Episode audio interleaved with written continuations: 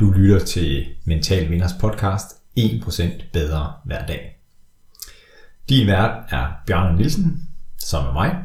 Jeg er NLP Master Coach, og jeg brænder for at hjælpe mennesker med at udvikle deres fulde potentiale og bringe dem derhen, hvor de gerne vil være. Så er det blevet podcast tid igen. Det er tirsdag, og øh, Mental Vinderstudiet, ja, vi sender hjemmefra, fordi vi i dag har en gæst fra det jyske. Det er en af mine øh, rigtig gode venner, tillader jeg mig at kalde ham. Det er ikke så tit, vi snakker sammen, men når vi snakker sammen, så er det som om, vi ikke har været fra hinanden. Min gæst i dag er synonym med godt humør og øh, elsker at give folk gode oplevelser. Øh, jeg vil også kalde ham for en, en god menneskekender og kompetent kompetent på den måde, når det handler om at behandle mennesker, at han forstår og formår at behandle alle ens, ved faktisk at behandle dem individuelt. Min gæst i dag er Tommy Jørgensen, som er meget involveret i bordtennis, fordi han er formand for Team Nørre Bordtennis i over 20 år, måske 25 år, og Randers Bordtennisklub. Og så elsker han at hjælpe unge mennesker på vej i det, han også er ansat på Chile Efterskole. Velkommen til, Tommy. Tak, Bjarne. Vel? Jamen, det er dejligt, dejligt. Hold op, man bliver da helt rørt af at høre det her. Jamen, det er godt. Det er ja. godt. Ja. Men, hvor du også rammer den spot on på rigtig, rigtig mange punkter, hvor øh, jeg sidder og tænker, wow, det er jo rigtigt nok. Ja. Det er godt. Jeg er glad for, at du er, du er frisk på at være med her, og øh, vi skal jo snakke lidt omkring det her med at være en mental vinder, men også bare at høre omkring øh, dit liv, eller din rejse, fordi at, at øh, da jeg mødte dig første gang for 10-12 år siden i forbindelse med, at du var landstræner for Grønland i bordtennis, og jeg var landstræner for Grønland i badminton. Øh, så, så har jeg i hvert fald tænkt, ej, var det bare et, et fedt liv. Tommy han lever med en masse oplevelser, rejser og øh, arbejde med mennesker, der gerne vil flytte sig og udvikle sig. Mm. Så kan du ikke sammen med at fortælle os lige, hvor er det, du bor hen nu? Jo, altså, mm. jamen, jeg, jeg, jeg er endt i det midtjyske. Jeg er kommet ja. tilbage til mine rødder. Øh, mine forældre bor tæt på, øh, har, så jeg bor i Hammershøj, lige mellem Viborg og Randers. Ja. Øh, boede i Aarhus i rigtig mange år, øh, men, øh, men er så vendt hjem med min nu familie, to piger og min kone, og bor her i Hammershøj. Det er, ja, det er dejligt. Det kan jeg egentlig godt lide at bo i en, i en mindre by, så kommer man lidt tættere på hinanden. Mm. Har lidt i stængerne i dag, fordi vi er ude at gå. Øh, nu er der øh, sådan nogle lokale øh, sportsfester i byen. Ja. Så øh, det med, at man øh, kommer lidt tæt på hinanden, det er noget nemmere i de mindre byer, det er, det er jeg super glad for. Ja. ja. Så det, der er jeg placeret. Og hvad er du sådan, øh, hvad er du optaget i dagligdagen lige for tiden? Jeg er øh, helt lige nu, så kan man sige, jamen så er jeg på Tjæle efterskole. Og mm. øh, det gælder jo om at at fylde elever på næste års skolehold. Øh, så jeg laver nogle øh, rundvisninger. Øh, jeg har de her elever, som jeg er faglig støtte for, så dem hjælper, og der har vi jo haft eksamen, både den skriftlige og den mundtlige del, og det er jo for hele den klasse, jeg sidder inde i. Der har det jo været et stort fokus. Øh, så på skolen øh, går tiden i det. Og så øh, i bordtennisklubben, der har jeg en stor træningslejr med 120 unge mennesker fra hele Danmark øh, om mindre end, mindre end en måned. Så øh, der er vi jo i gang med at, at få det på plads, de sidste del af det. Så, ja. øh, så, øh, så er maj måned jo, ligesom for andre også, fyldt med konfirmationer og bryllup og så videre, så videre, så videre. Så familien, den tager også sin del af, af hverdagen. Ja. Ja. Så der er der mange, der kan genkende til lytterne, om der er lidt at være på tallerkenen, og, ja. øh, og corona har jo øh, også sat sit præg på, på din dagligdag. Øh, fordi at du har været, jeg, jeg ved ikke, om jeg kan kalde dig for sælger, Tommy. Jeg synes ikke, du er en sælger, men, men du er i hvert fald en, der, der giver folk gode oplevelser, siger jeg. Kan du ikke fortælle lidt omkring den her, din tid som, jeg ved ikke, hvad det kalder agent? Øh. Øh, jeg, jeg, jeg, jeg, jeg var et sportsrejseselskab, ja. øh, og, og solgte sportsrejser, og tog med på sportsrejser. Ja. En forunderlig rejse i et, øh, kan man sige, firma i Norden, hvor vi gik fra at være et lille sted, øh, og var en af de første danskere, der kom ind i Danmark til, at vi blev øh, markedsledende i Norden. Og så bang, 11. marts, så kom coronaen jo, og vi gik fra en stor, stor million omsætning, 250 ja. millioner i Norden, til 0 øh, i løbet af no time. Og øh, det var da en, øh, en træls tid. Øh, virkelig hård tid at sidde i. Øh, også se noget smuldre mellem hænderne. Alle de drømme, alle de planer, alle, vi var jo øh, 30 mennesker ansat i Norden. Mm. Øh, og og det, det, er jo, det blev blæst i atomer. Øh, muligheden er der, at jeg, at jeg kan komme tilbage. Øh, vi har heldigvis øh, holdt skruen i vandet, vi er ikke gået konkurs, øh, så Nej. jeg kan komme tilbage. Men, øh, men det, det, det, det væltede op, vendt op og ned på hverdagen. Ja. Øh, og for mig synes jeg måske ikke kun, det var negativt, fordi jeg blev også fanget, jeg var fanget i en, i en klokke af rigtig, rigtig meget arbejde, og rigtig mange ting, øh, der, hvor det hele det drejede sig om øh, nå det næste mål, og hele tiden være på vagt, og hele tiden have noget i hovedet, og så videre, hvor jeg blandt andet bordtennisklubben glemte jeg noget, øh, og familien gjorde jeg vel egentlig et eller andet sted også. Ja. Øh, det har vendt meget op og ned for mig, øh, og sat mange tanker i mit hoved. Øh, så øh, jeg er ikke kommet tilbage nu. Nu er jeg på efterskolen, og det er jeg egentlig rigtig glad for os. Ja. ja.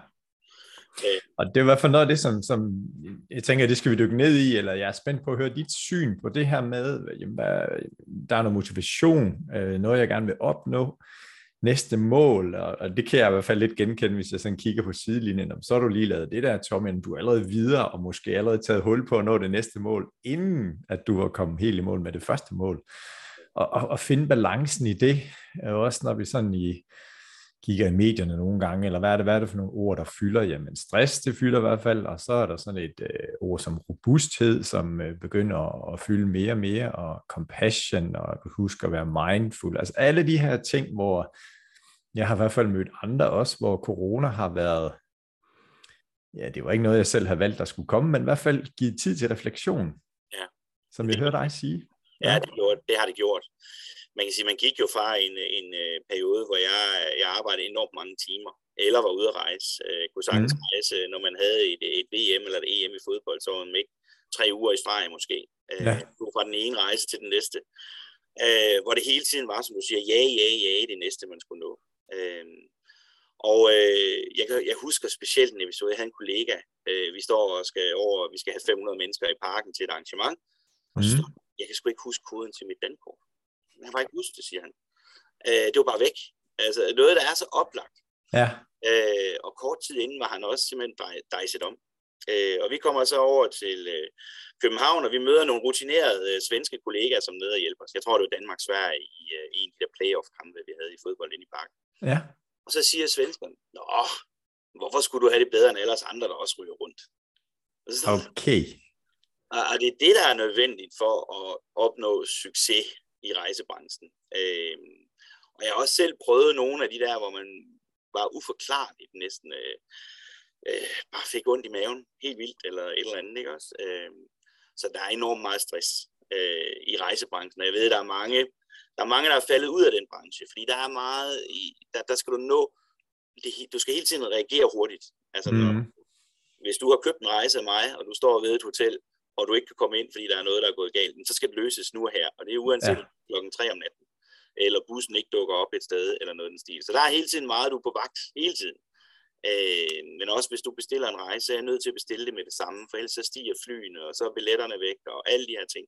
Ja. Så der er rigtig, rigtig meget på, på, på, på, på. Det, det er der mange, mange i rejsebranchen, som har hoppet ud af.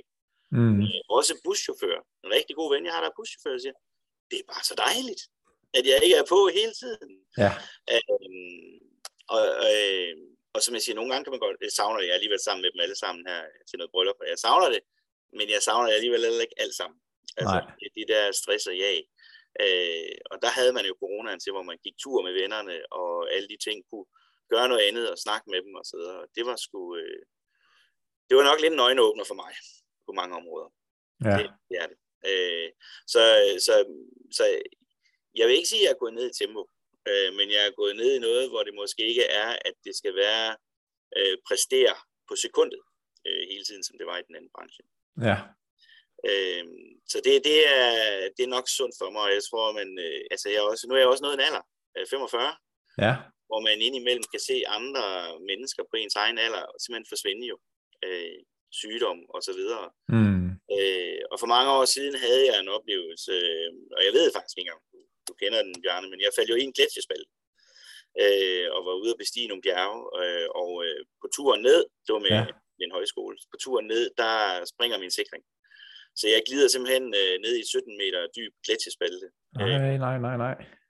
Og jeg kan, jeg kan fortælle meget om den, øh, alt det, der skete øh, med, med økse, der faldt af. Og, øh, altså, jeg er jo heldig. Jeg er sindssygt heldig. Jeg falder ned et sted og ligger lige ved siden af de sorte huller, der bare fortsætter ned i, i den her gletsjer.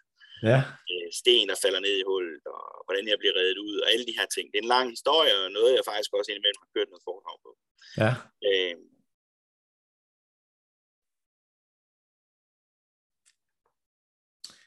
Det må have været frygteligt, Tommy, at du ryger 17 meter ned i en gletsjerspalte. Hvordan, øh, hvad, hvad gik der gennem hovedet? Hvordan formåede du at, at holde øh, optimismen høj, hvis jeg kan kalde det det? Ja, jeg, det, øh, jeg vil sige, jeg, jeg, jeg var, da jeg var dernede, tog jeg nok den heldige beslutning for mig selv at tænke, det her det kunne godt have været gået værre. Øh, ja.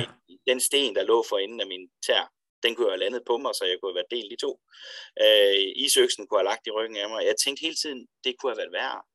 Øh, hvis jeg var, øh, så på et tidspunkt får jeg jo rejst mig op, øh, jeg ligger dækket til i sne, der er faldet med ned, ja. kommer under hullet og begynder bare at stå og ryste. Øh, jeg har ingen tøj på, det, det hele smeltede omkring os, og det var, det, var, det var virkelig surrealistisk, men jeg tænkte hele tiden, det her det kunne sagtens have været værre. Det her, det, prøv at, du kunne have brækket benet, du kunne have været værre. Øh, det har jeg fået at vide sidenhen, at det, det reddede mig altså for, for alle mulige dårlige drømme, mareridt osv., og jeg har ikke haft den eneste mareridts oplevelse over det. Jeg har heller ikke haft noget, hvor jeg tænker, at øh, øh hvor jeg tænker negativt omkring det. Til gengæld har jeg tænkt, at det var godt, det var mig. Fordi at, øh, bag ved mig gik der to piger, og jeg havde godt nok været ked af at skulle se de ryge i. Så jeg var glad for, at det var mig, der gjorde det. Og ja. to faldet, for jeg, jeg kom jo fra det. Øh, en enkelt operation i hoften og lidt øh, fibersprængninger i ryg og i lår har jeg haft, men ja. hvor jeg slap jo så heldigt fra det der. Mm. Men jeg tænkte positivt hele vejen igennem. Og det, øh, ja, det er jo nok bare kommet øh, af tilgangen til, hvordan det skal være. Så det var, det var godt. Så den oplevelse, hvordan har den påvirket din mentale styrke, eller hele det her mindset, i at jeg kan klare, hvad der kommer? Men den, den, den, den gør, at jeg i hvert fald, øh, jeg, jeg husker øh, at, at værdsætte øh, alle, alle, alle ting. Altså, ja. det kunne jo have været forbi.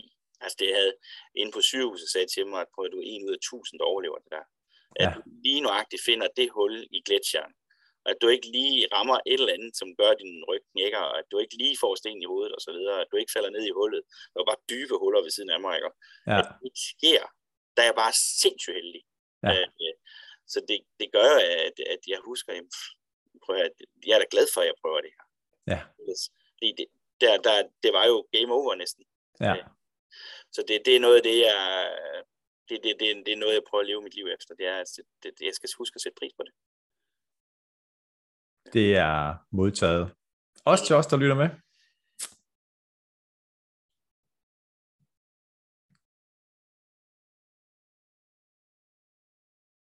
jeg lovede også mig selv, at jeg skulle huske at nyde det. Fordi jeg har, jeg har, brugt, ikke, jeg har brugt alt mit liv øh, i den tur, der faldt ned der.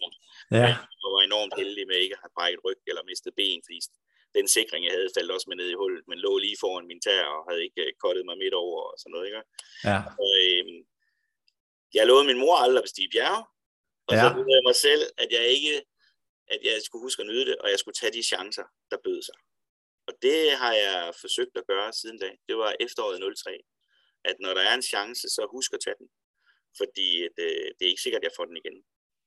Ja. Øh, og det bliver jo så forstærket, når man bliver lidt ældre, og kan se folk øh, blive syge af stress og så videre, at øh, husk nu, at der er noget, der er lige indimellem er vigtigere. Ja. ja vi skulle gerne blive. Huha, kære lytter, jeg blev i hvert fald lige helt rørt, og også sådan en, øh, altså netop det du siger, fordi hvis jeg kigger i min omgangskreds, når hvem er der, der er gået bort, eller hvem er der, der er blevet ramt af noget øh, livstruende sygdom, ja. ja. Øhm, den kan vi godt lige lade stå et øjeblik, Tommy, mens vi tager en dyb indånding. Ja. Jamen, øhm. ja, og øh, det, det, det, øh, det er sgu, det er vigtigt, at vi skal have nogle mål med livet, og vi skal gøre nogle ting, øh, og vi skal jage det, og, og så videre. Øh. En anden ting, der også, øh, jeg, var, jeg var i parken øh, til alle tre kampe, der var i København her i sommer. Øh, ja. Og den første kamp, øh, Christian Eriksen, var jo en, en, en vanvittig ting. Ja. Øh, som også satte mig, sat, altså, hvad der ikke er foregået i hovederne på de mennesker, der var på fodboldbanen, som skulle ind og spille en fodboldkamp og, og så videre. Der er masser af pres på og så videre, ikke? Ja. Øh, det satte helt vildt mange tanker i gang hos mig også. Øh, og jeg skulle køre ud til efterskolen og ned til Lalandia, hvor vi havde hele efterskolen om natten efter kampen. Og Ja. de, de, de, var så blævrede. Jeg har aldrig oplevet noget lignende. Altså, fordi det var så stærk en oplevelse at sidde inde i parken. Øh, ikke, ikke positivt stærkt, men folk råbte, skreg, tvivlede og græd. Altså, det, det Ja. var en meget, meget hård oplevelse for dem, der sad i parken. Øh, forløsningen kom i kamp 2, og specielt i kamp 3, det var helt vanvittigt. Ja. Men, men øh, det satte igen de her tanker i gang. Øh, og jeg, øh, altså efter jeg har været i den spalte der, der føler jeg da også, at jeg er kommet stærkere tilbage. Et eller andet sted, også noget, som jeg tror, Christian Eriksen er kommet. Altså, han er jo også kommet stærkere tilbage. Så er det godt ske, det ikke er alt inden for sport, der lige lykkes for ham altid, når det er sådan noget, men han er stærkere i, at det sker sgu nok. Altså, jeg har jo endnu. Altså, Mhm. Det er vigtigt at tænke på. Vi er her endnu, så husk at nyde det sammen med de mål, vi har. Ja. Øhm, Jeg, jeg kommer nemlig til at tænke på en, en række af eksempler, hvor at, at øh, hvis, hvis der er noget, man er enormt passioneret omkring, og det er det eneste, man har i sit liv, hvis man så fejler der, så er der nogen, der godt kan blive ramt rigtig, rigtig hårdt på den konto. Men lige pludselig, når man så får noget andet, og for mange mennesker, så er det jo, når man nu bliver forældre. Så det der med, at jeg er fuldstændig tosset med bordtennis, eller badminton, eller fodbold, det er det eneste i livet. Nej, der er lige pludselig noget andet, der fylder. Altså Paul Erik Højer, badmintonspilleren, som vandt OL-guld i 96, kan jeg sådan huske, hvor at jeg fulgte ham, jeg så, at han, han vandt over England, jeg var derovre, hvor at, at øhm, der skete noget med ham, da han blev far. Ja. Altså sådan, om, nå, det er jo min søn, og jeg tror, han havde et billede af sin søn på sin badminton-taske, eller et eller andet sådan, at Nå jamen, det er bare badminton. Ja. Jeg har fået det mest gule, hvad hedder det, værdifulde i mit liv, og, og skulle bringe den her knægt op og, og godt på vej, og som du har haft en, en øh, oplevelse på liv og død, hvor du lige så godt kunne have taget billetten, altså der er det her med, at det får folk til at stoppe op. lige nok. Øh, ja, Lige nøjagtigt. Altså, det tror jeg, det er meget vigtigt. Og vi, vi kender jo alle, vi har alle sammen hørt dem, der siger, det sorte hul efter OL. Øh, og Ja. jeg, jeg, jeg har en, en, en kammerat, som, som selv har nogle, selv har prøvet det lidt, fordi han også som træner arbejder så hårdt hen imod det. Så lige pludselig, fanden er det nu, jeg skal? Ja. Og selvfølgelig også hans atleter. Og der, der er det, der, der, der er rigtigt, det, at få noget andet ind imellem lige og, og kan køre over på, det gør dig stærkere. Det gør en stærkere. Øh, jeg, jeg er stærkere med min familie end uden. Helt mm, Øh, hun, øh, Lotte, min kone, fylder nogle ting i mit liv, som gør, at jeg har et langt bedre overskud til nogle ting. Øh, og mine unger, øh, men det er jo dejligt at se dem vokse, og så videre. Og selvfølgelig kan man blive, det er jo teenager. Alle har, når man er teenagebørn, så ved man, hvordan det kan være. ja, Det giver også en masse glæde. Øh, og øh, det, øh, jeg, er i hvert fald, øh, jeg er i hvert fald glad for, at, at jeg har det her lidt bredere perspektiv på tingene. Øh, og det gør nok også, som du, du sagde ligesom i starten, jeg synes, at, at det at være glad og skabe glæde og give oplevelser, det er jo noget, jeg stadigvæk har muligheden for. Så det er noget, jeg rigtig gerne vil. Øh, mm, det kunne have været slut, øh, så det, øh, det kan jeg godt lide. ja, Øh, jeg, har, jeg har været øh, på, øh, jeg har været med min rejse som ung menneske, kan man sige. Det startede selvfølgelig med min klubber, hvor jeg arbejdede tidligt som, som træner og leder. Ja. Og så var jeg så heldig at få en belønning af Lions i Danmark, der sender folk på udveksling. Øh, Ja. Og jeg synes, det er en gave til alle unge mennesker. Jeg forstår simpelthen ikke, at unge mennesker ikke gør det. Ikke jager det, fordi jeg kom ud og møde unge folk fra hele verden og høre om, hvordan det er andre steder i verden. Det var en gave for mig at komme til USA øh, og være sammen med de mennesker, som er rigtig, rigtig kloge, som kører sådan nogle camps, ja. men også møde andre mennesker. Og en af de ting, som de Jeg, st- jeg står lige tomme, fordi vi, det er ikke sikkert alle. Jeg kender godt Lions, men kan du ikke lige sige noget mere, fordi det hedder Lions Club International, eller hvad? Ja, det gør Ja. Lions Club International er en gruppe, øh, eller en, nogle mennesker, øh, de er også i Danmark, de er i hele ja. verden, kæmpe ja. som har givet sig selv nogle mål, øh, hvor det er, et af dem er det Helen Keller, der blandt andet, det er en fra USA, hun var blind, øh, og øh, hun, hun var ved, ved hendes, øh, da hun var lille barn, der blev hun, fik noget feber, og det gik ud over øjnene. Men hun har skrevet bøger og rejst rundt og givet, lavet rigtig, rigtig meget. Og øh, det hun blandt andet har gjort, det var, at hun gav Lions udfordring om at hjælpe det blinde folk. Hjælpe de blinde. Yes. Øh, Så noget af det, Lions gør, for eksempel, det er at samle ind øh, briller og alt sådan nogle ting. Men de sender også folk på udveksling fra hele verden. Unge Ja. de samler i camps. Øh, Og jeg var på en lejr i USA, i det østlige USA, Øh, og i USA, der hjælper de også meget folk med sukkersyge, nede i The Black Belt, nede i de sydlige stater. Ja. I Alabama og Georgia og sådan noget, der hjælper de, har driver sygehus, hvor det er. Øh, og øh, der er Lions, øh, kan man sige, der, der fik jeg sådan en tur, øh, og der var en, der hed Mr. Chandler. Han var ja. for vores lejr. Og øh, han, øh, han legende, han har også været Lions præsident i verden. Han sagde, always, uh, always do your best in life. Always do your best now and in life. Og det, det, har jeg, det siger jeg meget til folk. Så so always do your best now og in life. In altså, life generelt, ja. En anden ting, som jeg så endnu mere, det er, make sure the guy next to you is having a great day. Jeg er sikker på, at fyren ved siden af dig har en god dag. Ja. Han har en god dag, og sørger for, at den ved siden af ham har en god dag, så har vi alle sammen en god dag. Øhm, og det synes jeg er vigtigt.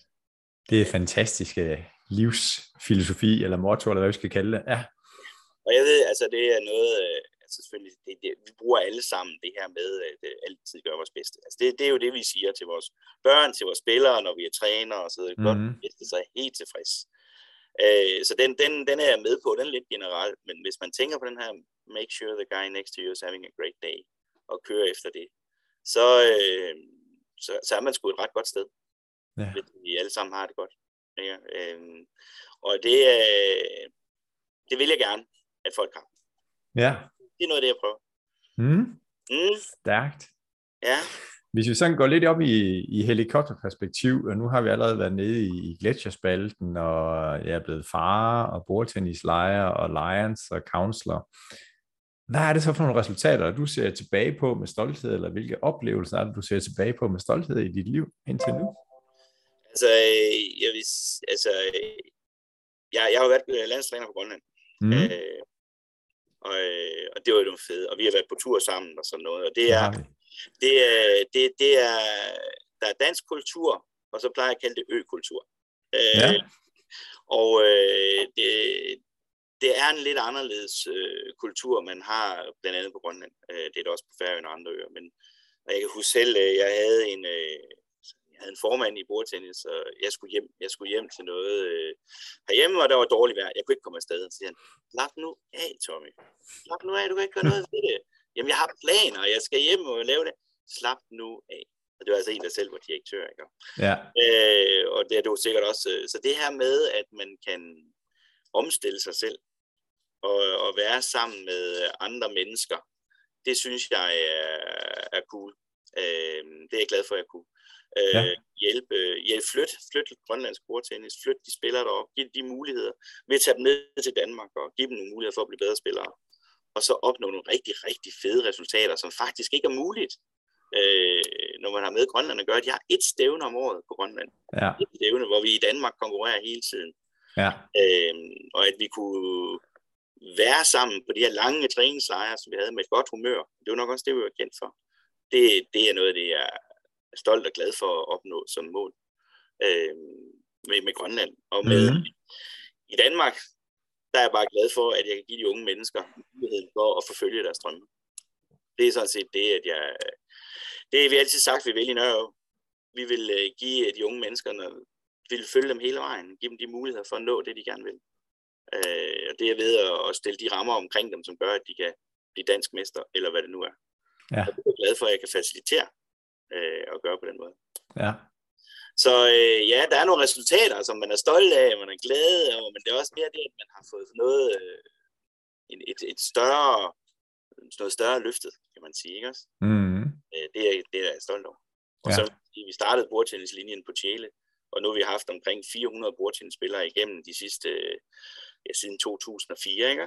Det er sgu da også meget fedt. Og jeg det er stærkt. Rundt, kommer rundt til stævner i Danmark og, og møder de her unge mennesker, som nu sidder og træner eller leder og sådan nogle ting, ikke? Ja. Og møder dem og hører om deres oplevelse for dengang. Det, det, er, det, er, det gør mig også glad. Virkelig. Ja. Virkelig meget. Fedt. Så, ja. Det må du også gerne være stolt over. Jamen, øh, som min, min egen karriere, hvor jeg har vundet et sæt i elite-divisionen i bordtennis. Det vidste det. Så altså min egen bordtenniskarriere, det der, og, og selvfølgelig spille i rigtig mange år og hygge mig med det. Men, øh, ja. Men det er jo også ja, ordet hygge. Mm. Øhm, det er det, jeg tænker. Fordi jeg, jeg tænker også den her balance med det, du siger med coronaen, fik dig til at stoppe op og være drevet af at nå nogle mål. Øh, og så er der den her, make sure that the guy next to you is having a good day. Altså, hvordan har du fået det til at gå op i en højere enhed? Jamen, altså, øh, jeg tænker, jeg tænker, at det, der er, er vigtigt, er, at øh, hvordan når man det, det, det kommer vel, kommer det ikke naturligt sådan noget? Kommer det ikke indenfra, at man prøver at, at gøre det? Øh, jeg kan ikke sidde stille. Altså, jeg kan ikke øh, bare lade stå til. Øh, jeg er nødt til at have nogle projekter. Øh, mm. som hvis jeg sidder om aftenen, så kan jeg ikke sidde for længe, øh, uden lige at have computeren og lige se, hvad man så skal. Øh, ja. På en eller anden mail, eller et eller andet, jeg lige skal arrangere, eller et eller andet, ikke også? Ja. Så, så jeg tænker sådan lidt, at det kommer indenfra, at, øh, at man, man gerne vil, vil nå noget, og prøve noget nyt, og alle sådan nogle ting. Øh, men, men, men det er vigtigt for mig, at, øh, at vi har det godt, når vi gør det. Jeg, mm. så jeg skal øh, have mig selv, det er mange, der siger, at jeg skal have mig selv med i det, og sådan noget der, ikke? Og sådan tænker jeg det ikke, men det er jo vigtigt, at man selv er med i det. Man laver noget af det, der gør en glad. Ja. Øh, og så tror jeg, det er vigtigt, at øh, for mig er det vigtigt at være et sted også, hvor jeg får nogle skulderklap, hvor jeg får øh, godt gået. Ja. Øh, jeg tror på, at alle mennesker har, har brug for at få noget ros. Jeg er heller ikke bleg for selv at give det. Jeg er ikke bleg for at fortælle folk, at øh, det er skide godt gået det her. Det er, mm. Fordi hvis man ikke gør det, så, så får jeg jo brug for hjælp. Det er jo masser af gange, når jeg går og laver alle de her arrangementer og så videre, så har jeg jo brug for hjælp. Så det er vigtigt, at jeg, jeg siger tak. Øh, og ja. DGI kørte en kampagne på et tidspunkt, hvor du skulle huske at sige tak. Men det, skulle, det var en vigtig kampagne jo. Ja. Det var vigtigt. Og jeg tror også, det er vigtigt, at man får det gjort igen, fordi at, øh, at øh, jeg synes da, at coronaen har også ændret mennesker. Nu, øh, jeg, jeg så en, en festival ude vestpå, havde mega svært ved at få frivillige. Ja. Jeg synes også, at det er blevet lidt sværere få folk til at være frivillige. Øh, det er, der er kommet den her generation, hvor man venter på, at det næste, det er måske bedre, det næste tilbud, jeg får. Så jeg vil ikke forpligte mig til at sige ja til det, du skal have hjælp til. Øh, det synes jeg godt, jeg kan se komme. Og jeg tror, at corona har forstærket det lidt. Okay, ja. Så, øh, så det tror jeg, det bliver en af sportens udfordringer øh, det bliver at få folk til at committe sig, øh, til at, at være frivillige og til at være med. Mm. Og, og det er måske ikke så meget på, på at være træner eller hjælpetræner eller holdleder. Jeg tror endnu mere, det er på, at, øh, at det er på at være ja, på at hjælpe til arrangementer, stævner, øh, klubture og så videre. Det bliver svært for folk til. Det er en kæmpe udfordring. Ja. Virkelig. Tænk sig, hvor meget Danmark det er bygget op af foreninger, frivillige og så videre. Ikke? Så... Ja, det er i hvert fald, jeg, jeg synes netop, det er unikt, og, øhm, og, og hvis vi sådan følger med i pressen, så er der mangel på frivillige, eller ikke mangel på frivillige. Jeg, jeg synes, jeg hører sådan forskellige ting, at, at den, de yngre generationer nu, øh, jo, de er optaget af at, at hjælpe til med noget, hvor de kan se sig som en del af noget større, eller hvis de giver mening, fornemmer jeg. Øh, og, og så når du siger det her, jamen det kommer vel af sig selv, at den der hyggen og, og noget mål, altså, hvor, hvor jeg tænker, det er naturligt for dig. Altså hvis jeg gik rundt omkring Team Nørreår, og, og jeg så din øh, siger, adfærd og det der drive, hvor at, at ej, ham vil jeg da gerne hjælpe, når han kommer og spørger mig. Mm. Altså, ja. ja, og det har du ret i, for jeg tror også, at man skal være endnu skarpere på, at, øh, at hvad er det, hvad er det, hvad er det, hvorfor er det, du skal hjælpe her? Øh, mm. Jeg ved, at nogen, øh, nogen er jo begyndt at vende det om, at øh, det er faktisk ikke, man spørger om hjælp, men man siger, at du skal hjælpe. Fordi ja. du, du forpligter dig ind i et fællesskab hos os. Ja. Øh, så det, det er en naturlig ting, der siger, at på lørdag, der kommer du, fordi der har vi stævne, og der har vi brug for dig til at hjælpe med at stille bord op. Øhm, og, men, det, men det er jo altså vendt lidt på hovedet i forhold til, hvordan det har været tidligere. Ikke? Også, ja. tidligere, så, så skulle du jo bare spørge ud, og så kom det. Ja. Øhm, og jeg, jeg vil også sige, at jeg får også min, min hjælp nu, øh, til alle de ting, jeg gerne vil. Men jeg kan også godt se det andet. Jeg kan godt se det her med, at det er svært øh, at, at bare sende en mail, og så folk de melder sig til. Øh, enig, det, enig, ja. Det, det gør man ikke mere. Nej. Øh, og det er hele vejen rundt. Det er både forældre og... Men, men, men ved du hvad, altså, det, vi, vi, er, vi er unikke i Danmark, som du siger. Altså, nu er jeg jo rejst alt det her. Ja. Øh, og, og det, jeg er sgu da glad for den måde, vi har det på i Danmark. Hvor er det egentlig fedt. Hvor er det fedt, at vi har den her foreningskultur. Hvor er det fedt, at der er så mange, der har det godt øh, med at dyrke idræt, og hvor der er plads til både de dygtige og dem, der ikke er dygtige. Fordi det er måske mm. resten af verden, de mangler, ikke også? Det er jo plads til dem, der ikke er dygtige. Ja. Men som bare hygger sig med det, og gør det for motionens skyld, og fordi at øh, man måske får en, man får en masse, du får jo en masse ting opfyldt ved at være med, øh, selvom du ikke vinder Danmarks mesterskab. Det er da bare fedt, vi har det sådan i Danmark. Der er vi mm. Ja. Ja. Søren Østegård, som er unge forsker, øh, som er, laver rigtig, rigtig mange spændende ting, men, men også siger det her, det som sporten kan, det er jo sådan en, en legeplads for livet. Altså, jamen der, der jeg kan øve mig på det rigtige liv i, i sportens øh, arena, eller på sportens domæne. Altså, det, og det, det er så vigtigt, at, og det er også det, når jeg er badmintontræner, jeg, sætter en, jeg er ydmyg omkring, at jeg får lov til at være med til at skabe hele mennesker. Altså være en guide, eller sparringspartner, eller træner, og nogle gange er jeg også den, der svinger pisken, men jeg er også nogle gange den, der står med guldroden. Altså, jeg er da enormt ydmyg omkring at få lov til, at der er nogle forældre, der betror deres børn i min varetægt. Altså, det, jeg har meget stor respekt for det, men også noget af det, som sådan driver mig, og, og jeg tror, det er, en, det er en rigtig vigtig rolle. Altså, det som han snakker meget om, det er, at da, da vi to, nu er jeg så lidt ældre end dig, Tom, ikke fordi vi ser vi er lige gamle, men men, men da jeg var barn og teenager, jamen, så var jeg over ved naboen og få, øh, få saftevand og kage, og hvis det er så noget, jeg bøvlede med, jamen, så kunne jeg lige snakke med, med moren eller faren der. Altså de der personer, hvor man får læsset af, de, de findes jo ikke i den grad i dag, fordi børnene leger ikke ude på gaden, det er online, digitalt. Hvor at, at det tænker jeg også med den rolle, du har nu som støtteperson på efterskolen, eller som træner, eller grønlandsk landstræner, har du garanteret været den der ventil, eller skulder, de kunne grave ud ved, eller guide. Ja, ja. enig. Altså, jeg... Øh, det, det er jo en helt anden snak, og det er nok også en anden podcast, man kan lave om, hvad er ja. de unge, de ser ind i lige nu, fordi for pokker, hvor er det en vild verden, de ser ind i. Øh, og jeg kan også huske, der er, en, øh, der, er en, der er en, der spurgte mig på et tidspunkt, hvad er din største udfordring? Det er, der er guide mine egne børn i den her verden, som virkelig er vild lige nu, ikke? Mm. Og alle de inputs, de får øh, via sociale medier og så videre. Så det er en, men, men ja, jeg har, jeg, du, du har ret i, at det er en, det er en dejlig ting egentlig at få lov at arbejde med unge mennesker og inspirere dem og give dem både tekniske færdigheder inden for den sport, de godt kan lide, og give mm. dem muligheden for at nå målene der, men også at være med til at forme dem. Og der har jeg også været heldig at arbejde med mennesker over en længere periode.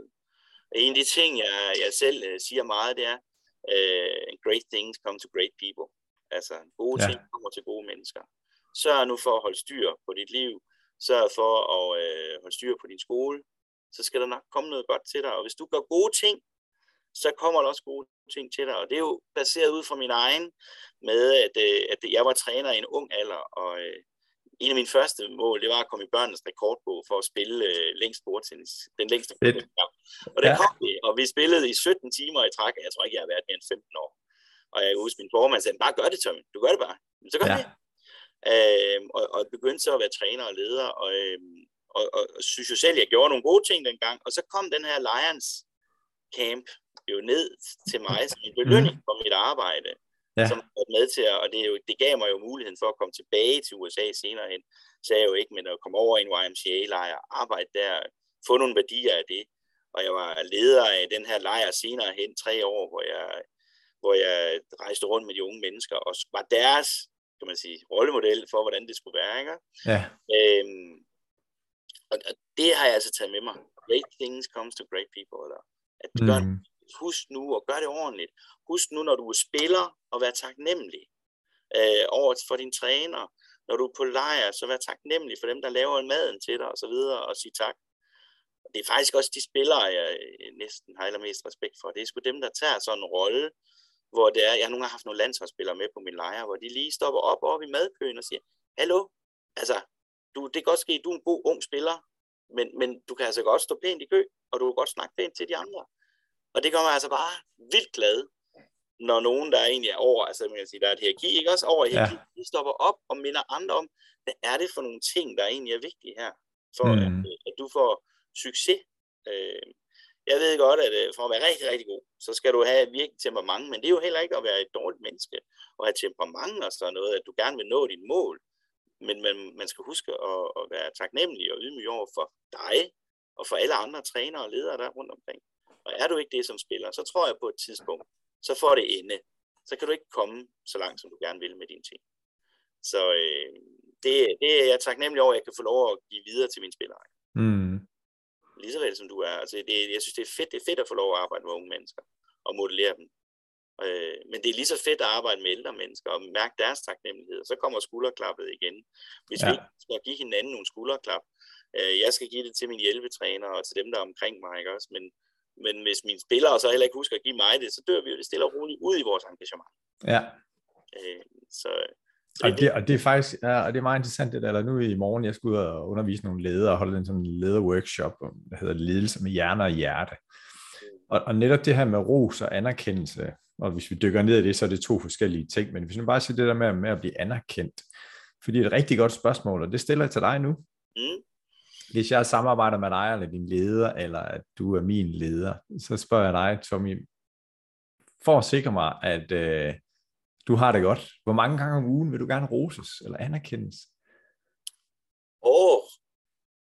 ja, det er jo godt. Altså, det ved jeg hver gang, jeg, jeg egentlig gør noget. man ja. det er jo, øh, når jeg... Et godt eksempel, nu skal jeg ned på øh, skolen i dag øh, mm. til min leder, og sige, prøv at høre, vi, vi skulle have leveret nogle vinduer, og dem havde vi fået leveret to uger ind i et skoleår. Det er jo skide træls at få leveret vinduer to uger ind i et skoleår, fordi så skal ja. man bede eleverne om at pakke lidt til side, og det roder og støver. Så jeg har snakket med ham, jeg har købt den af, og, så, og nu har jeg fået leveret midt i sommerferien. Der, Sådan det er jeg da super glad for, og jeg er helt sikker på, at min leder det er del med godt gået tøj. Ja. Og når han siger det, så er jeg sgu klar til at give det en ekstra skale igen i en dags tid, eller to eller tre, eller hvor lang tid det nu er, jeg kan leve på det. Ikke? Ja. Det er bare enormt vigtigt, at man husker, at man kan godt have travlt og være stresset og alle de her ting, ikke også? Øh, men i det, så skal man hele tiden have for øje for, at huske at rose dem, når de kommer, og de faktisk har gjort noget godt. Og, og hvis vi tænker over det, så ved vi jo godt, hvornår folk gerne vil have rosen. Det er hver gang, de kommer og siger, nu har jeg løst det her. Det er det, der gået. Mm. Vi, vi, må ikke tage det for en selvfølge, jo. Fordi begynder vi at tage det for en selvfølge, så bliver det jo sådan lidt, nå, okay, ja, ja, ikke? Ja. Øh, så jeg tænker, at øh, jeg vil gerne have det hver gang, jeg kommer ind til min leder og siger, nu har jeg gjort det, så må han gerne sige, det skulle godt gået. Ja. Øh, fordi det er jo alle, alle, alle er jo godt gået. Det går ikke nogen af noget for at sige, at det er godt gået. Præcis. Og det er i hvert fald, når jeg bevæger mig ud i erhvervslivet eller i det offentlige også, lidt omkring det her med, med ledere, og så hører jeg nogle medarbejdere, der siger, nå ja, men øh, vi snakker om, hvornår er det så, du, hvordan kommunikerer du med din leder og sådan noget, Nå, hvis jeg ikke hører noget, så er det nok, fordi det er okay eller godt. Så når, når han kommer til mig, så er det noget, der ikke er i orden. Og hvor jeg sådan tænker, ej, nej, nej, nej, det, og det understøtter fuldstændig det, du siger, ej, var det bare ærgerligt. Ja. Øh, men det er jo også, hvordan man er som menneske og person. Altså jeg har været ude i, i en virksomhed, hvor at lederen var meget sådan selvkørende, og ikke havde det her behov for ros. Hvor vi så havde en snak omkring, sige, hvor, hvor tit roser du så dine medarbejdere? Og de ved godt, at hvis jeg ikke, jeg er tilfreds med dem, hvis de ikke hører noget fra mig. Ja. Hvor jeg sådan siger, ej, det er lidt ærgerligt. Prøv at tænke på, hvor meget mere du kan få ud af dem. Måske ved at tale dem op og, og vise, hvordan de har det. Øhm, eller spørge ind til, hvordan de har det, og rose dem og anerkende dem. Mm. Ja, og ja. Der, som træner vinder vi jo også rigtig, rigtig meget på det. Et, der går jo ikke noget af nogen for ikke at rose dem. Altså at sige, at det er rigtig, rigtig godt. Øhm, jeg vil også, altså, nej, jeg vil faktisk ikke sige, man kan sgu ikke rose for meget. Det synes jeg ikke. Altså, jeg, jeg, jeg kan godt lide, at der er en god stemning og glade mennesker, og det, det giver den bedste træning, og det er den bedste, der kommer, selvfølgelig skal du være kritisk. Du skal sige, når tingene ikke er, er okay. Og det mm. tænker jeg også, at det kan man godt, det kan man sagtens være troværdig i. Øh, og altså, det kræver selvfølgelig lidt, øh, lidt livserfaring og så videre at være troværdig i at sige, det, det er ikke okay. Der, der kunne jeg faktisk godt have forventet noget mere af dig. Mm. Øh, det er noget, man skal lære. Øh, ja. For nogen kommer det hurtigere end andre, ikke? Men, men når det så er sagt, så vil jeg så sige, at, øh, og det er jo den, så, selvfølgelig den gamle ros, ris, ros, ikke også? Øh, ja. At man kører det at du kan sagtens lægge noget konstruktivt ind i, i, i rosen øh, undervejs for det. Du kunne lige arbejde med det her. Og lige ja. For, ja. Det er da også det, det fedeste at være i, jo, det miljø. Jeg tror også noget af det, som jeg er meget optaget af, netop hvis vi bruger den her ros, ris, ros, og så den der ris, kan vi kalde for noget konstruktiv feed forward. Altså er jeg hørt sige, at du kan overveje næste gang, så gør jeg sådan og sådan, eller jeg arbejder meget med, med tre gode ting, så hvad, hvad, hvilke handlinger og aktioner har du gjort, og så en ting til forbedring, hvor jeg er rigtig meget optaget af at kigge fremad. Ja. Det er da også fantastisk. Altså, øh, og det, det er jo noget, altså det, det er noget af det, jeg beundrer dig for. Øh, altså det, det er virkelig, det, det er stærkt, at man bliver ved med at holde fokus på det hele tiden. Øh, og det, det, det er da uden tvivl også der, hvor den bedste udvikling sker. Så det er, jamen, øh, du er jo helt ret i, når jeg, jeg står jo ikke og skælder ud eller noget, når der er, man siger ris. Det er egentlig nok bare det gamle fortærskede udtryk, ros ris. Ja, man kan huske det. Ja. ja, det er noget af det, ikke? Men ja. det er nemlig sådan, altså, helt, helt korrekt, som jeg også sagde, at det skal være konstruktivt. Mm. Altså, det vi arbejder med, ikke? Ja. Der er sgu ikke nogen, der bliver bedre af at stå og skille ud. Øh, den gamle, jeg så den gamle russiske håndboldtræner, han stod inde i Randers håndbold her. Trefil, hvad hedder han? Trefil, Trefil, Trefilov. Ja. altså, man kan jo ikke anden grine af det, vel? Nej. Så er sådan en mand stadigvæk, øh, nu ved jeg så ikke, man er nu, men han var for et par år siden i hvert fald inde i ja. Randers, at, at han kan komme afsted med det, ja. øh, men øh, den går nok også kun i Rusland. Ja. ja. Så. Hvordan i forhold til det her ros, jeg synes det er et meget, meget interessant emne også at få mennesker til at vokse, øh, og det kan både være selvros, fordi der, jeg har i hvert fald nogle gange, og det deler jeg så lige her med dig Tommy, og så også med dem, der lytter med, men, men den måde jeg taler til mig selv på nogle gange, altså hvor hård jeg er ved mig selv, hvis jeg sagde det til mine venner, så tror jeg ikke, det var mine venner mere, altså så, så den her bevidsthed om at, at tale andre folk op, hvordan øh, finder du ud af, fordi min erfaring er, at nogen, de vil helst roses under fire øjne, andre vil gerne roses foran øh, gruppen, og andre synes, det er vildt akavet, hvis jeg skal modtage den her ros. Altså har du nogle erfaringer til dem, som det kan være ledere eller trænere, som, som skal arbejde med det her, og gerne vil blive bedre til det?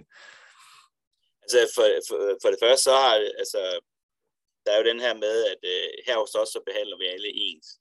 Mm. Her hos os, for at behandle alle ens, skal vi behandle dem forskelligt. Og der er det jo helt sikkert den sidste, der, der er den, jeg også øh, kører efter. Øh, ja. Vi er nødt til at behandle folk forskelligt. De er forskellige steder i livet.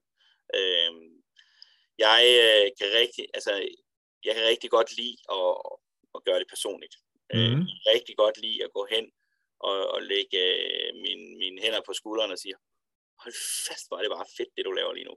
Altså, ja. hvor man, hvor de kan mærke en til det.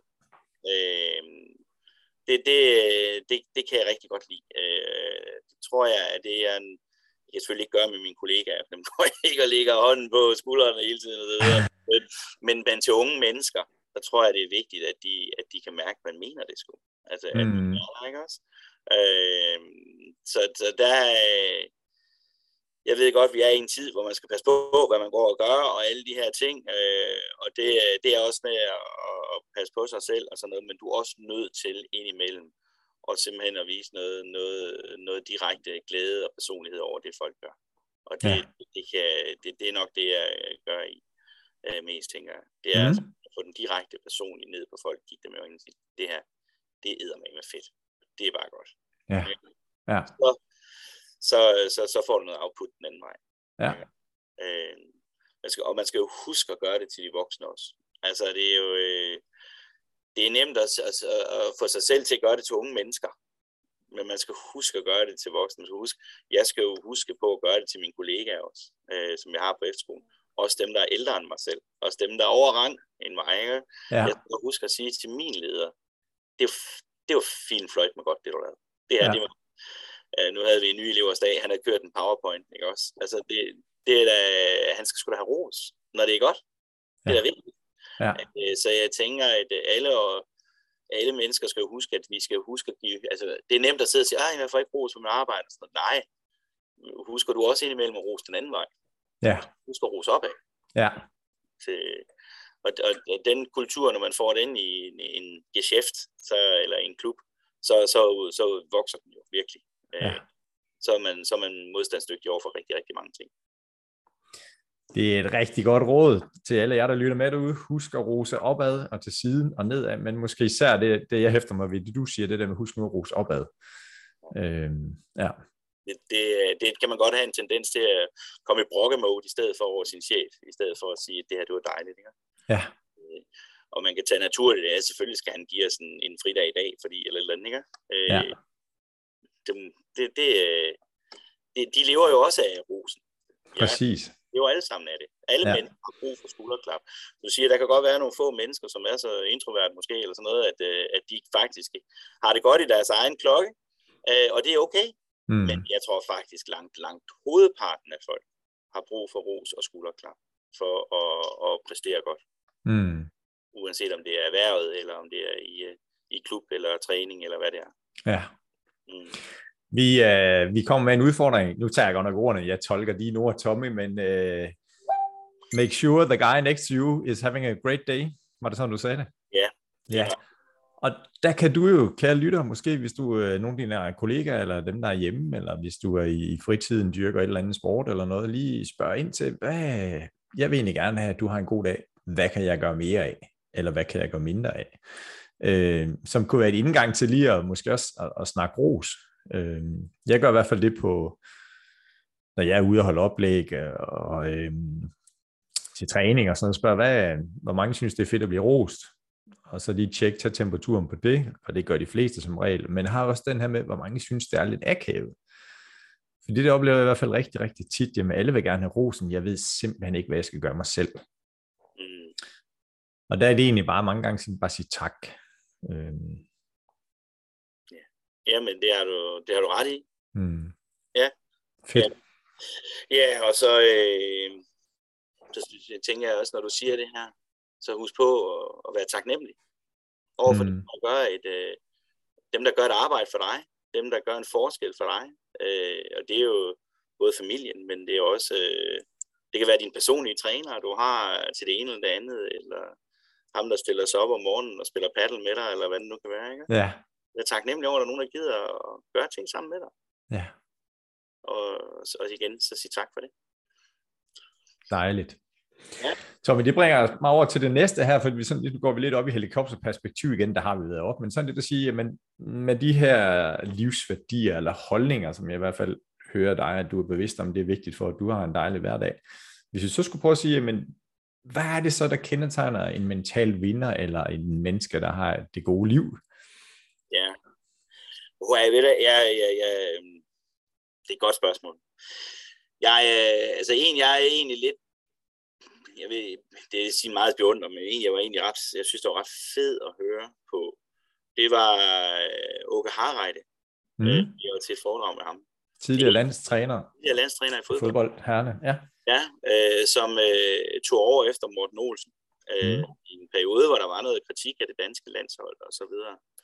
Det jeg tror, Åke har formået med det danske landshold, der er ingen tvivl om, at Jule, Julemand har øh, bygget videre på et landshold nu og opnået succes, men det skal jo starte et sted. Det var, at jeg tror, han skabte en rigtig, rigtig god stemning på et hold. Øh, og det var jo også noget af det, man fornemmede, noget af det Danmark er ros for på fodboldlandsholdet. Vi har en god stemning på holdet. Ikke?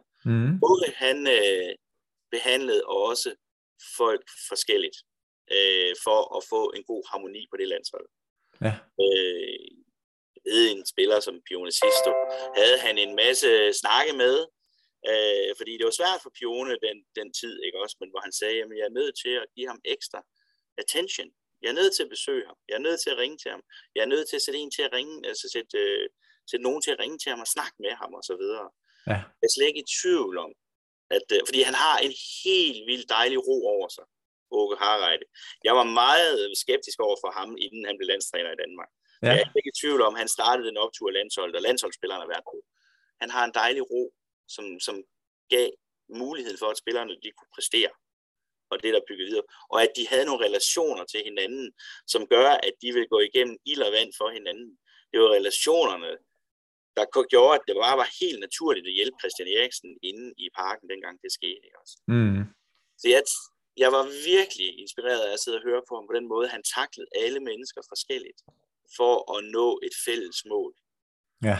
Øhm, og jeg tænker også for dig, kunne det være super spændende en gang, hvis der var mulighed for at snakke med sådan en som ham, fordi Ja. han har bare en helt vildt fede, fede øh, måder at, at tænke det her på. Altså kig på det hver enkelt person. Hvordan kan jeg gøre den her person bedre? Og få den til at passe ind i et fællesskab. Ja. Øhm, og det, det er jo også noget, jeg selv synes har været spændende, når jeg har været med sted på de her landshold og så videre. hvordan får jeg de her øh, personer til at passe ind i, øh, i, i et fællesskab, som gør, at vi kan præstere. Fordi individuelt set, hver, hver for sig, så kan vi nå noget, men kan du få holdet til at funke, så kan vi nå mere. Ja. Øh, kan vi få, få til at gå igennem hinanden, gå igennem ild og vand for hinanden, så når vi højere. Øh, så, øh, så det tænker jeg, det er, det, det er super spændende at arbejde med sådan noget. Øh, ja. Og der er jeg sikker på, at han er en verdensmand, Åke Harreide, i det, med også at sammensætte et team af hjælpetrænere og stab rundt omkring, som gør, at vi kan løfte det højere. Og så har julemanden været inde med noget taktik og noget bagefter, som så løftede det endnu mere, ikke også? Og også, ja. jeg tror også, julemanden er en fantastisk personlighed øh, for at lede sådan et landshold med så mange forskellige individualister og få dem til at, at gå i takt sammen. Det synes jeg er fedt. Mm. Så ja, øh, så jeg, ved, jeg kan ikke huske, hvor du spørgsmål startede henne. Men, Jamen, jeg var lidt med, hvad der kendt sådan en mental vinder. Jeg hører i hvert fald, øh, der beskriver her en, der har en, en form af en lederrolle. Siger, hvad der kendetegner sådan en, og det hæfter mig ved, nu siger relationerne og den individuelle mandskabsbehandling. Ja. Yeah. For at kunne skabe noget, der er større, skal få 2 plus 2 til at give 5. Altså, jeg er jo, man kan sige, jeg er jo, jeg ser mig selv mere som træner og leder, end jeg ser mig som en god øh, spiller, ikke også? Øh, mm. Jeg har spillet meget bordtennis og alt det her, og synes, det var fedt, og også fået nogle fede resultater. Øh, og, men men, men ja, når jeg ser på det her mental vinder, så tænker jeg også, at mental vinder er også den, der, der sørger for, at det går forholdet i den rigtige retning, og at mm. Stobel lige nøjagtigt giver fem. Ikke? Ja. ja, super. Tommy, hvis, øh, vi fortsætter med at være oppe i, i helikopterperspektivet, og vi har nogle af vores lyttere, som tænker, jeg har noget, jeg gerne vil nå. Det kan være, at jeg skal have mere, mindre travlt på min, øh, i min kalender, eller jeg har et mål, jeg gerne vil nå. Og det kalder på noget mental styrke, eller et lidt ændret mindset. Så hvis du skulle give tre gode råd til, til den af vores lytter, der har noget, de gerne vil opnå, og det kan være hvad som helst, men ja. med den indsigt, du har, hvordan vil de råd så lyde? Jamen, øh, og, altså, jeg, vil, øh, jeg siger sjældent nej til en ny mulighed. Ja. Jeg afvejer den selvfølgelig i forhold til min familie, fordi man kan sige, det er nemt, når man er singlefyr, hvis man er det, og, og tage, men jeg siger sjældent nej til de muligheder, der er, fordi man, man ved ikke igen, om, eller man ved ikke, om de kommer igen. Så, ja. øh, så tag chancen, når du synes noget er fedt, mm. øh, og lad være at udskyde det. Og så tænker jeg faktisk, at de to øh, altid gør det bedste både nu og i livet, det, det er en vigtig en at tage med. Og så øh, kan jeg jo rigtig, jeg, jeg, jeg, jeg virkelig prøver at lære mine børn også, det her med at være nu sikker på, at den ved siden af dig har en god dag. Fordi så får vi alle sammen en god dag. Så det er nok Fantastisk. De tre ting, jeg vil øh, prøve at give med videre. Mm. Så sørg for, at den ved siden af dig har en god dag. Ja. Tag chancen, grib muligheden, når den er der. Mm. Og når du så er i det, så gør dit bedste. Enig. Det er gode. Tak for det, Tommy. Selv tak. Hvis vi nu lige driller dig kærligt, og det må vi jo godt, nu har vi jo snakket sammen i, i snart en times tid her. Hvis nu du sådan kigger på dig selv, fordi der er nogle områder i, i dit liv, jeg nu snakker for mig selv, der er i hvert fald nogle områder, hvor, okay, der, der er egentlig ret meget mental vinderadfærd, men jeg har også nogle områder, hvor, ej, nu gjorde du ikke det igen, Bjarne, eller hvorfor springer du over, hvor gæret er lavest, eller hvad er det, du er bange for? Så hvor er det, at, at hvilke områder i dit liv kunne du godt tænke dig at blive mentalt stærkere på? Eller er der nogle gange, hvor du har nogle overspringshandlinger, og siger, hey, der vil jeg gerne være mentalt stærkere? Altså, alle kan vel sige, at man skal huske familien, så det, det, det skal jeg også huske. Alt det, jeg går og laver, skal jeg huske min kone og mine børn.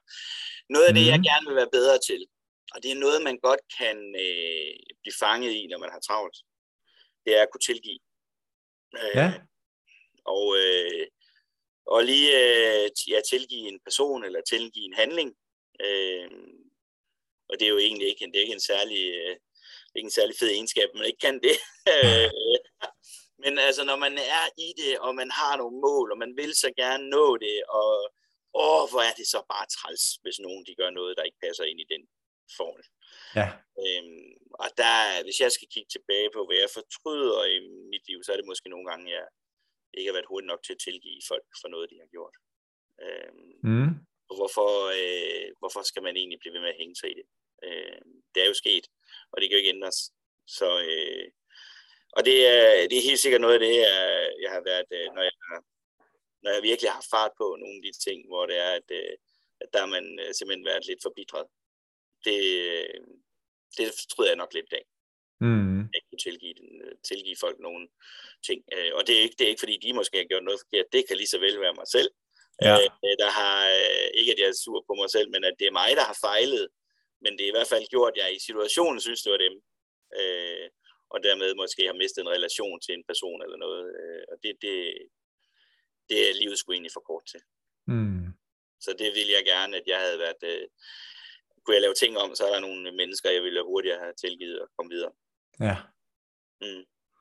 Hvordan, når, når du den, har den her livsfilosofi, eller også er det de gode råd, sørg for, at den ved siden af dig har det godt.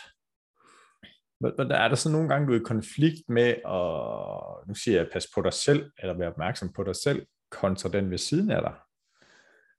Er der nogle gange, hvor du måske glemmer dig selv? Jeg ved ikke, det er et rigtigt udtryk, men... Og, og det er derfor, at min kone, hun er nok øh, meget, meget vigtig for mig.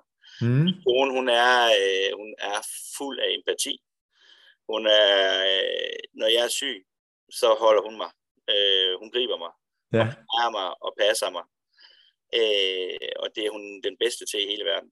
Øh, hvis jeg havde en kone, der på samme måde havde fart på som mig selv, så kunne vi nok nogle gange lidt glemme hinanden. Ikke? Ja. Øh, hun er en, en, på det område en modsætning af mig. Mm. Jeg, jeg, jeg er nødt til bare at indrømme over for hende, jeg er simpelthen så dårlig, når du er syg. Og det er jeg, altså det er jeg ked af. Jeg er ked af, jeg, jo, det samme som du kan, når jeg er syg, fordi altså, når, så sidder hun og nusser på mig og holder mig. Øh, så på den måde kan man sige, at øh, den, der griber mig, når det er, og den, der lytter til mig, øh, det, det er min kone. Det er jeg mm. glad for, at hun gør. Ja. Det, det er jo også min ventil, når jeg indimellem har brug for det. Ja. Ja. Øh, og det er måske også derfor, når jeg siger det her med at tilgive, det er jo nok der, når man går de her 12-14 år tilbage fra før, hvor man ikke havde nogen at ventilere ud på, Ja. så øh, blev det til noget forbitre sig, i stedet for, at man kunne komme videre. Ja. Mm. Så, øh, så hun, er, hun er god for mig, virkelig. Så hun er den, der, der sørger for at passe på dig, Ja. når du ikke selv gør det. Lige nøjagtigt. Kan jeg godt sige det sådan? Ja, men det er, det er hun. Der, der er ikke noget der. Ja. Den, der passer og plejer mig, når der er brug for det. Ja. Så, øh, så det, det er godt, hun er yngre end mig, så kan hun også gøre det. og vi omdøber denne podcast til en hyldest til Tommys kone Lotte. tak. Øh, I hvert fald fra min side af. Ja. Så, øh, ja, men det, og det, det, det, det er jo også, øh, når jeg nu vi har snakket lidt om det her med at rose og give ros og sådan nogle ting, ikke også? Det er også Mm. vigtigt. Vi, vi indimellem har det ikke os alle sammen, der har en kone eller en kæreste eller noget, så har vi noget familie, der kan gribe os i stedet for. Men jeg tror, det er, egentlig med, det er, det er vigtigt også, at vi har et, et, et, et safe, safe room, vi kan komme til Mm. indimellem og lige at, at komme derhen. Men Ja. Der er Lotte helt klart mit. Mm. Super. Så til alle jer, der lytter med, hvem er jeres Lotte? Og så måske lige øh, give dem en ekstra krammer, eller sige tak, eller ej, kan du ikke hjælpe mig, fordi jeg er ved at falde. Kan du gribe mig? Ja, lige faktisk. Ja. ja ikke? Mm. Så det er rigtigt. Mm. Ja. Ja. Fedt. Så vi vi skal snart til at runde af her, og jeg har simpelthen så mange spørgsmål, og vi har jo snakket sammen inden, ikke? også? men noget af det, som jeg godt lige vil have dig til at sætte ord på, jeg har, vi har lige snakket lidt om det, du har nævnt sådan tidligere det her med tilgivelse og være forbitret i en yngre alder. Hvis du nu skulle give dit yngre jeg et godt råd, hvordan vil rådet så lyde, og hvor gammel er du egentlig på det tidspunkt, hvor, hvor det her råd er relevant for dig? Wow. Ja, det er med med et godt spørgsmål. Øh, jeg er vel omkring de 18. Mm. Øh, og der tror jeg, men det ene af det er nu, øh, det er den her med, lad nu være at gå og være sur over noget. Jeg synes, jeg er blevet væsentligt bedre til det. Ja. Væsentligt bedre til det. Og jeg kan huske de første år som ungdomsspiller, åh, jeg kunne være så træt af, når folk ikke lige kunne hjælpe mig med dit eller dat eller sådan noget. Og det er sådan noget, de der midt 20 30 eller sådan noget. Så fik jeg den med, prøv at høre, du skal ikke være sur over det. Så skal bare finde nogle andre, der skal hjælpe dig. Øh, Ja. så finde nogle andre, der kan, kan gøre de her ting sammen med dig, og så videre. Tage en anden med ud og rejse, eller sådan noget, ikke? Så øh, det, det er sgu vigtigt, at man ikke øh, går og var irriteret, og, fordi det trækker jo en ned Ja. øh, i starten. Øh, så, så, så det er nok øh, et, et råd, jeg vil have givet mig selv. Det er, jamen, bare find, find en ny mulighed, find en ny løsning. Øh, og så er jeg ekstremt glad for, og det må sige, det er ikke, jo, det er et råd, men jeg gjorde det jo faktisk dengang også. Jeg tog den her mulighed for at tage ud og rejse. Ja. Øh, jeg, jeg synes, alle unge mennesker skal tage ud og rejse og se verden, og, og se, at andedammen er større end Danmark, øh, og lære øh, om andre kulturer og andre mennesker. Øh, vi har det ed og fløjt med godt i Danmark. Ja. Øh, vi har familie, hvor det er, de, øh, hvor, det, en, hvor, hvor konen kommer fra, fra Mexico, og som hun siger, at der er ingen tvivl om, at vi skal bo i Danmark. For det er ja. det bedste sted for mig og min familie og mine børn. Ja. Vi har det så godt i Danmark. Tag nu ud og opleve verden, og så komme hjem og sætte pris på det, vi faktisk har herhjemme. Ja. Så øh, det, det råd tog jeg, det, det gjorde jeg heldigvis, men det råd giver jeg til alle, alle på efterskolen. Jeg holder oplæg om, tag nu ud og rejse, tag afsted ja. i verden, se den, øh, og, og, og jeg rejser stadigvæk, jeg elsker at rejse. Jeg elsker at se øh, alle muligheder øh, for at komme afsted på sådan noget der, ikke også? Så, så det, ja. det skal man gøre. Jeg er så enig. Mm. Yes.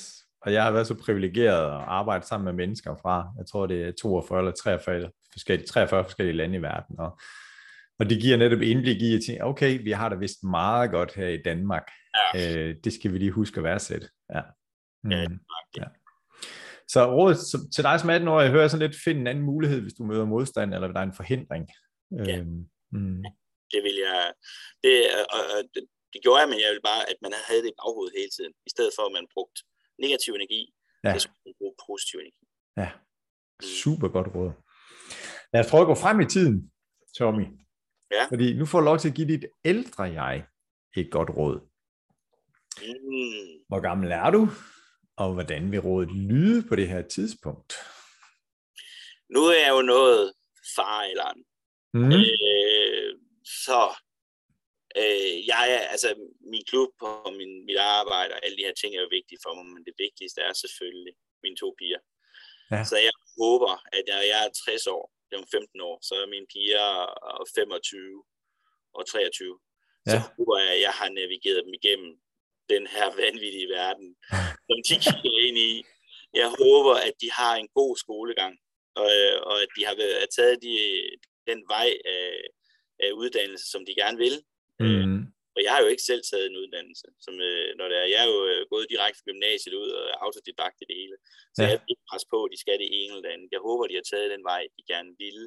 Ja. Og glad for den vej, de har taget. Mm. Så hvis jeg har to smukke piger, som på det tidspunkt er 25 og 23, smukke af sind, og, og, og, og de hviler i sig selv, ja. så har jeg løst den vigtigste opgave, som er ja. i livet. Og det, fordi, ja, ja, Oha, det, vi kan snakke meget om de farer og de ting, der er for unge mennesker, du ikke? Ja. Nej, mm. jeg, jeg har krydset alle fingre, og vil håbe hele mit hjerte, at jeg giver dem en god ungdom. Ja. Jeg er klar til at, at være, hvor jeg er, når jeg var 25. Så, så det råd, der kommer til dig selv der, når du er 60, og dine døtre er kommet godt på vej, hvordan, hvordan vil det så lyde? Altså når de er 60 og er kommet godt på vej? Nej, når, når du er, altså når du ja, er 60, ja, ja, ja, mm. ja, jeg har fået dem derhen, så man kan sige, det er mit råd til nu, og så indtil jeg er 60. Når jeg er 60, mm. så vil jeg huske at nyde livet. Ja. Det, ja. min kone. Jeg håber, vi kan gå på en tidlig pension og gøre de ting, vi gerne vil. Mm. Øh, livet, det kan hurtigt være forbi.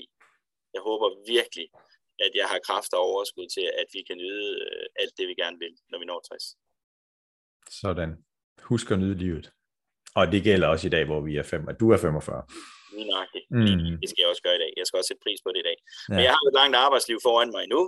Ja. Øh, og jeg har den her udfordring med at få mine børn øh, guidet igennem. Så når jeg er 60, og de er afleveret, som du siger, det rigtige sted, mm. så er det tid til, at vi kan nyde livet. Fantastisk. Mm. Mm. Det er godt, Tommy. Det har været en fornøjelse. Vi skal til at runde af her i vores øh, snak, som vi kunne, der er mange ting, vi kan komme omkring. Øh, så sådan er det, yeah. når man har en god samtale her. Så jeg kunne godt tænke mig at høre, Tommy, hvis du nu skulle invitere en ind i Mental Vinderstudiet til at være med i den her podcast, hvem vil du gerne have, at jeg skal invitere ind? Og jeg tror endda, jeg nævnte det lidt før. Ja. Christian Eriksen er nok svær. Øh, fordi han, men jeg, jeg, jeg beundrer sgu Christian Eriksen som person. Ja. Øh, jeg kan huske, jeg så en uh, film, og den, der var allermest uh, seriøs, det kan også ske andre føler, det ikke rigtigt. Jeg synes bare, at jeg kunne se Christian Eriksen, at han tog sin opvarmning, sin, sin hele, sin mentale tilgang til at skulle i gang. Han havde et helt program, han kørte igennem for at være klar til det, han skulle ind og udøve. Det var jeg sgu imponeret over. Mm. En ting er at være bedst til sine ting, men at man også gør det bedst. Altså, det var fedt. Ja. Men hvis jeg ikke kan få Christian Eriksen, så, så Åke Harreide. Ja. Hvordan han har formået at samle alle de, fordi de bedste er jo ofte nogle egoister, ikke? Hvordan man formår at samle en flok egoister ind i et fællesskab, hvor man vil to på store fem, du sagde det selv. Ja. Det synes jeg er super spændende at høre. Mm. Ja. Det er noteret. Christian Eriksen, Åke Harreide. Ja. Ja, fedt, Tommy. Tommy, øh, du skal jo videre, jeg skal jo videre, og jeg kan lytte, I har sikkert også nogle andre spændende ting på programmet i dag. Er der en afsluttende bemærkning, Tommy, noget som øh, vi ikke har fået vendt, som du tænker, at det her, det skal vi lige have med på falderæbet? Vi husker at følge vores drømme. Er det ikke det, vi gør? Vi husker at følge vores drømme. Mm. Det er et godt sted at slutte. Tommy, tak til dig, fordi du vil være med her og inspirere lytterne og mig. Og dig, kære lytter, tak for, at du har valgt at bruge lidt tid her på Mental Vinders podcast. Og hvis du ikke allerede abonnerer på podcasten, så vil jeg opfordre dig til at gøre det. Og igen, nu har vi har fået indblik i en bordtennisverden og det midtjyske, jamen kender du nogen, der fortjener at høre Tommy, så er det bare med at dele den her podcast. Indtil vi høres ved, have det fantastisk, og husk at følge dine drømme.